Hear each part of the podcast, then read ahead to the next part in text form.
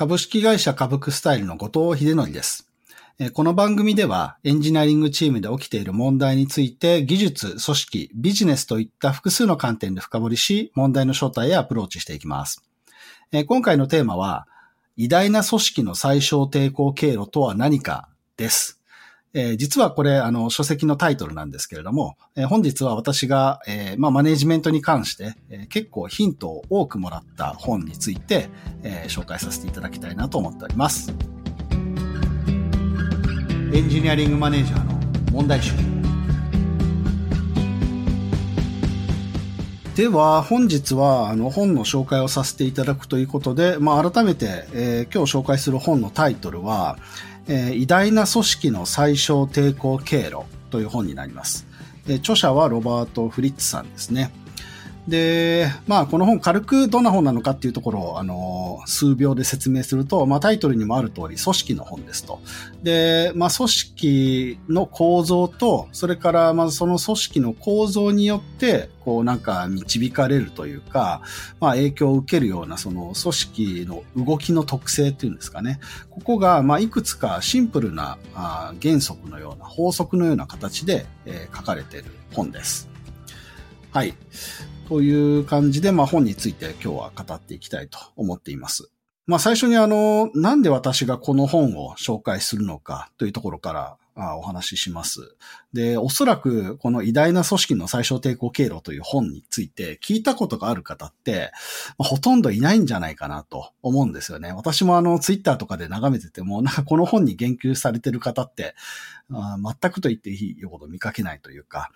そういった感じなんですけれども、ただ私はこの本に出会って、すごく、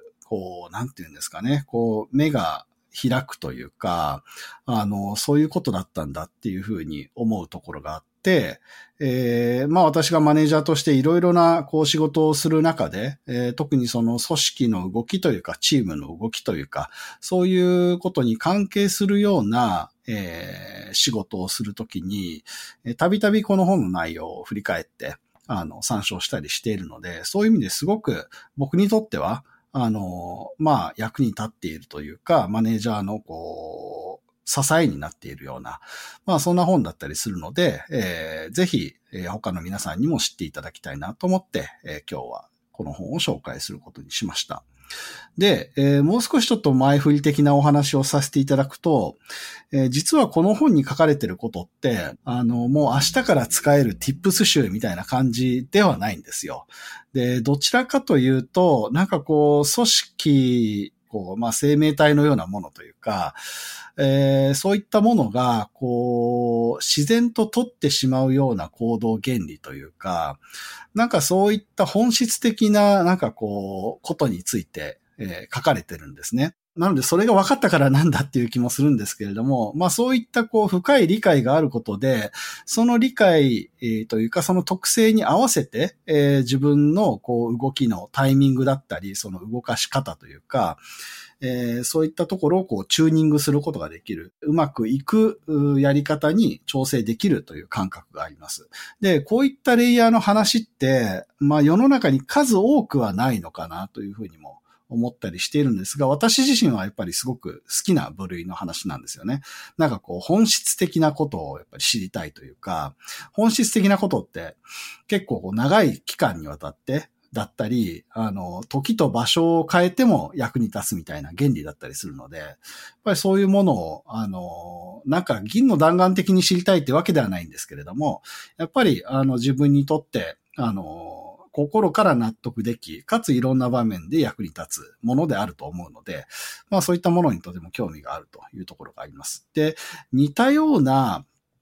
部類の話として、こちらはより、多くの皆さんが知っているものだと思うんですが、本というよりは法則としてなんですけれども、コンウェイの法則というものがあります。私のこの、ポッドキャストでも何回か、この、キーワードを出したことがあるかなと思うんですけれども、コンウェイの法則っていうのは、組織をある構造に分割すると、その分割された構造に沿ったソフトウェア設計を、作りがちになってしまうと。作られてしまうというような法則ですね。で、まあこれってなんていうんですかね、おそらくコンウェイの法則っていうのは私の解釈で言うと、なんか人間のこう脳の構造というかもう DNA にそういう風に刻まれてるんじゃないのかなと思うんですよね。なんかある集団に一定こう部分最適化されたような形を、まあ生み出しやすいというか、そういう風に生み出す方が楽なので、簡単に言うと、まあその楽な方に沿った形のものをこう生み出すということなんだと思うんですよ。で、まあ、コンウェイの法則の話しだすと、これはまた私も止まらなくなってしまうので、今回はこれぐらいにしたいと思うんですが、まあ、そういったやっぱりその本質的な動き、何ですかね、DNA レベルだったり、まあ、人間が集団として取ってしまう行動というか、まあ、そういう部分の理解っていうのを深めておくことで、やっぱりマネージメントにも役に立つのかなと思っています。この本に書かれている内容なんですが、まず7つの組織構造の法則というものがまず提示されていて、まあそれぞれの法則がまあどういう観察からこう導かれているのかだったり、まあその法則を使ってまあどういうふうに組織を動かしていくのか、どういう問題に対処するのかっていったことが書かれています。で、7つの法則、軽くここで、紹介させていただきます。まあ、全部組織構造の、第何法則のような形で書かれていて、1つ目の法則は、組織は揺り戻すかあるいは前進するという法則なんですね。まあ、この揺り戻すっていうのは、なんかこう変革みたいな問題があって、その問題を解決するプロジェクトを進めたとしても、それがどっかで立ち行かなくなって元の状態に戻すことを揺り戻しと言っていて、で、そういった揺り戻しが起こるのか、あるいはまあ完全にうまくいって前進するっていうどちらかです。っていう、ただそれだけのことを言ってるのが第一法則ですね。で、第二法則はですね、揺り戻す組織では成功が相殺される。で、前進する組織では成功が持続する。まあこれ私がさっき説明したことをそのまま言ってるのが第二法則ですね。まあ、揺り戻しと、前進がまあどんな時に起こるのかっていうのをブレイクダウンして言ってるだけです。で、第三法則は、ここでちょっと新しいことが出てきますが、組織構造が変わらなければ、組織行動は元に戻る、という法則で、これは組織の構造と組織の行動ですね、動きに、関係があるよということを言っていて、まあ、構造が同じであれば、組織のその動きというのは、まあ、変わらないんだよと、元に戻っちゃうんだよということを言ってますね。で、第4法則はですね、組織構造が変われば、組織行動は変わる。まあ、この第3と第4はもうほぼ対応なしていて、まあ、当たり前のようなことを言ってる風にも聞こえますよね。で、次に第5法則ですが、ちょっとここでまた新しい言葉が出てきて、緊張構造が組織を支配しているとき、組織は前進する。というもので、まあ、緊張構造っていうのは、なんかこう、悪いものではなくて、実はこの本では緊張構造はとても良いものだと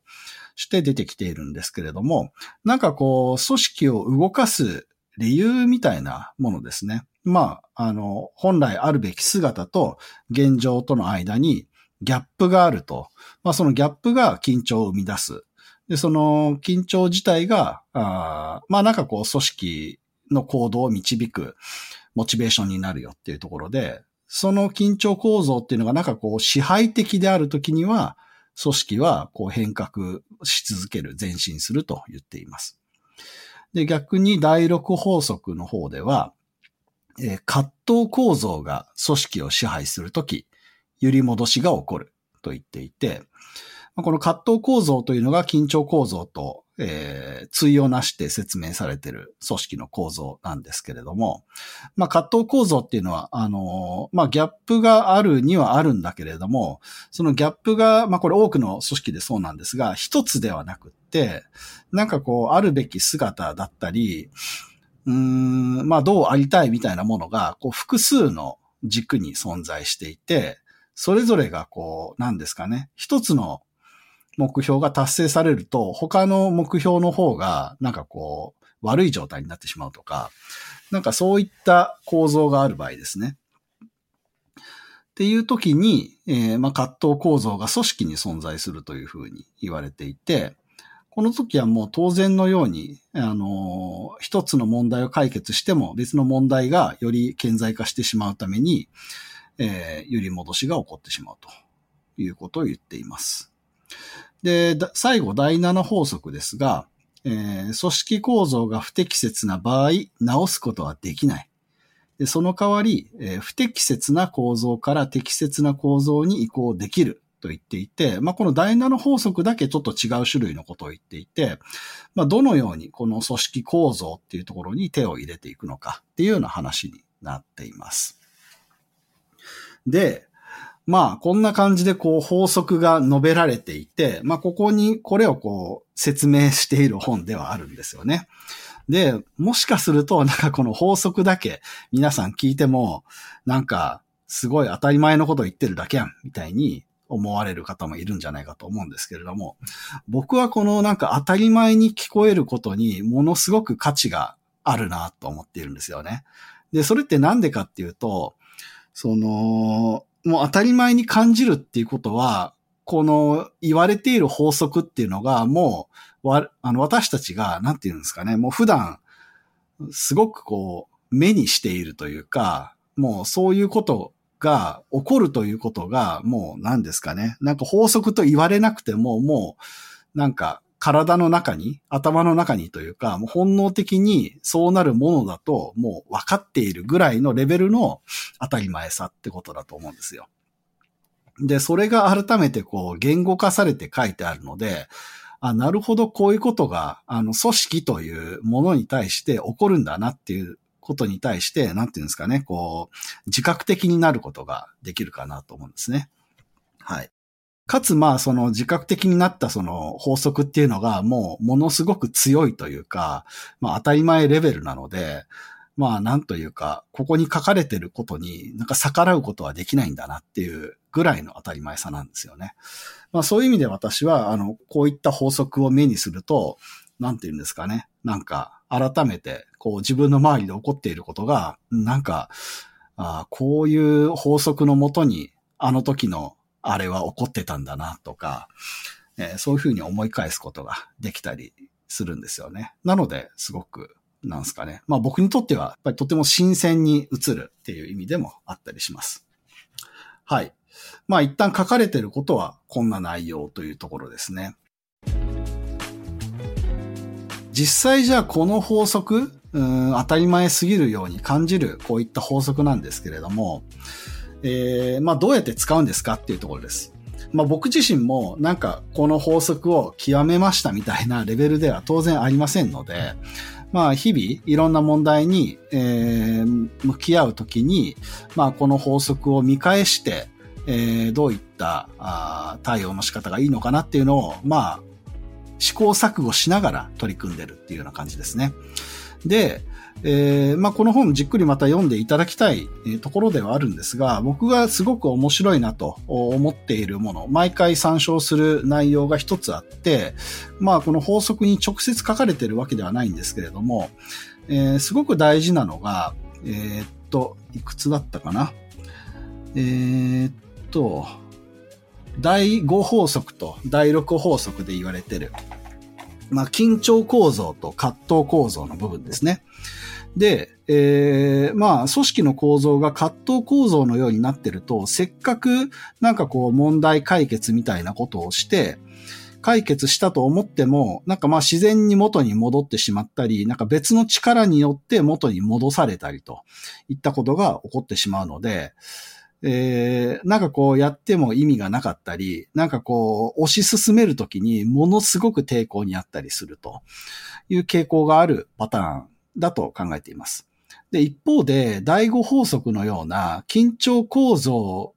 に支配されたような状態で物事を進めると、なんかものすごくスムーズに進むとか、なんならその成果が大きく出るだったり、なんか結果は同じでも周りから評価されやすいとか、まあそういうこともあったりするかなと経験的にも思っています。で、ここに照らし合わせて考えるということをやるんですけれども、その緊張構造なのか葛藤構造なのかは非常になんですかね、なんか一別してわかるものでもなかったりするので、ここはなんか組織の状態っていうのをよく見極めないといけないところかなと思っています。で、やっぱりよくあるのが、なんか、なんですかね、問題を見つけて、その問題に飛びついて解決しようとしても、なんですかね、現場ではすごく、なんていうのかな、その問題に悩まされていて、もう一部のチームだったり人は、すごく困っていると。でも会社としてその問題を見たときに、今その時点ではもっと大きな課題みたいなのに取り組んでいて、その現場で起こっている問題っていうのは、まあいずれより大きな問題になるんだけれども、会社全体としてはまだ取り上げるフェーズではないっていうことがあるかな、よくあるかなと思っています。で、こういったことが起こったときに、僕は、まあこれはもうすべての会社において、成功するパターンとは言いませんけれども、やっぱりよくそういった状況を見極めて、まずはその会社のビジネス的な成功だとか、会社が考えている優先度の高い事項に一旦フォーカスをした後に、現場の問題、こちらがその会社の観点からすると一旦は優先順位が低いとされていたものに対して、まあいずれ、会社観点での優先順位で高いというふうに評価されるような準備っていうのを進めますね。例えばその組織のフェーズが変わってきたから。まあソフトウェアをただ、何ですかね、機能を作り上げるだけではなくって、メンテナンス性だとか、そういうことを高めていかないと、この先のフェーズでビジネスに悪い影響があるよ、みたいな話とかが、まあ、よく出てくるので、そういったストーリーと現場の状況、会社のある状況っていうのを結びつけて、その現場で起こっている問題がより会社の問題として重要な問題となるような、まあ、ストーリーの準備だったり、エビデンスの準備だったり、っていうことをしたり、しますかね。で、その後、まあ、会社の一旦の優先順位の高い問題が解決された後で、その現場で見えていた問題に対して、会社のフェーズだとか、まあそういったところの理由付けから会社全体で、そういった問題にアプローチせねばならぬという、なんかモーメンタムっていうんですかね、最近よく使われる言葉で言うと。なんかその現場だけで、解決するっていうよりは、会社全体として、そちらの方向を向いて、そういった問題に対処していきましょうっていったような、何らかのムーブメントみたいなものを、まあ今であれば私は CTO だったりするので、私の決断で作ってたりだとか、もしポジションが違うのであれば、叱るべき、人たちとコミュニケーションして、その解決したい問題が一定会社として重要な問題である。全員がそちらの方を向かねばならないっていうような状態を作るように何らかの行動をします。で、そういった方向性ができることで、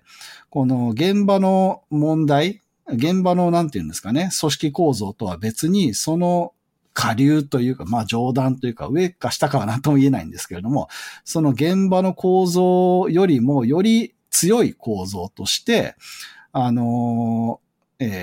べき姿と現状との間のギャップっていう、なんかより強い緊張構造っていうのが、なんかベースとして作れるんですよね。で、そのベースにある緊張構造に乗せることで、まあ現場レベルのことは多少揺り戻しとかが起きるかもしれないけれども、でも全体としては、もっと大きな緊張構造に乗っかるっていうことができるので、変化が持続するっていうような力を生み出すことができるっていうような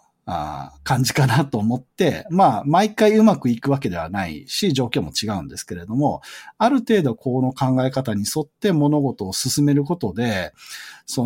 なんか、やる必要があるのになんか、いつも反対されてばっかりだなっていう経験は少なくなってきているかなと思っています。はい。なので、ちょっとまあ、このポッドキャストの中ですと、なかなかこの本に書かれているいろいろ、何ですかね、有益なエピソードだとか、っていったところは紹介できないので、ぜひ皆さんこの本を、少しでも手に取ってみて、読んでみていただけるといいなと思いますし、そこから何かを読み取って、ご自分のマネージメントに活かしていただけるといいんじゃないのかなと思っております。はい。というわけで、今日は偉大な組織の最小抵抗経路という本について、紹介させていただきました。まあ、マネージャーの皆さんすごくたくさん本を読まれている方も多いんじゃないかなと思います。私も例に漏れず、いろんな本を買って、積んだままになってる本もいっぱいありながら、何度も手に取って、読んでる本とかもあったりします。そうですね。皆さんに知ってほしい本だとかは、まだ何冊か、ストックを持っているので、こういった場で皆さんに少しずつ紹介できるといいなと思っております。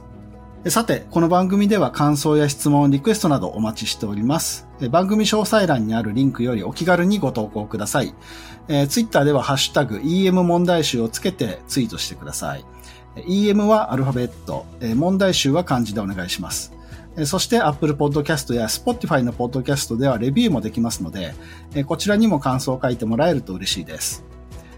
お相手は株式会社株クスタイル COO 兼 CTO の後藤秀則でした。